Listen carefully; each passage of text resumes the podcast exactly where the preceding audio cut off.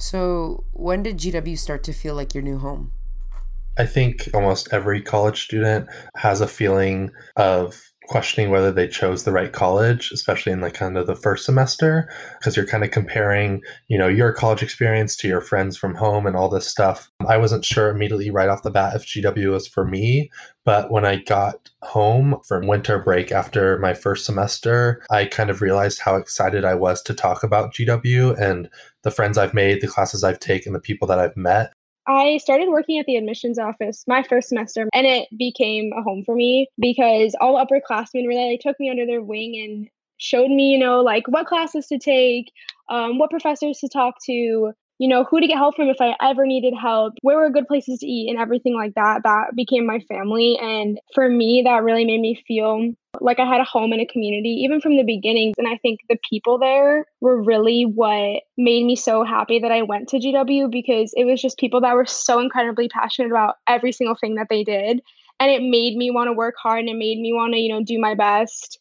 I went to orientation and I like had such a good time. Like I was just taken by like the entire experience. As soon as I got back in the car, like leaving orientation, like I remember I was like on F Street or something. I told my mom I was like, that's what I want to do. Like I want to inspire someone to come to GW because I I know I made the right choice. I mean, we've all said it that the people really do make this campus run. Um, it's the students. It's it's all of it's our love. It's our care for each other, and um, I guess my wanting to like impart that on somebody else realized I was like, I think that I'm the kind of person who's meant to come to GW because that's what I'm interested in too.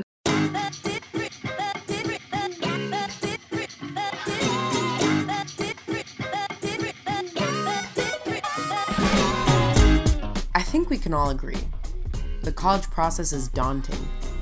There's so many things that you have to consider when you're deciding where to even apply, like location, size, academic programs, maybe even average GPAs or test scores. But most importantly, will I even like it there? My name is Rebecca Durango, and I'm an admissions representative at the George Washington University. Every day, my colleagues and I talk to students who are on their college journeys and eager to find out which schools are right for them. Not just in terms of statistics or rankings, but where will you be most successful? Where will you be challenged and tested? But also, where will you have the most fun? What will you do on the weekends? And where will you eat and live? And while I might have attended GW a few years ago, I think it's best that you hear the answers to these questions from our current GW students themselves, unfiltered.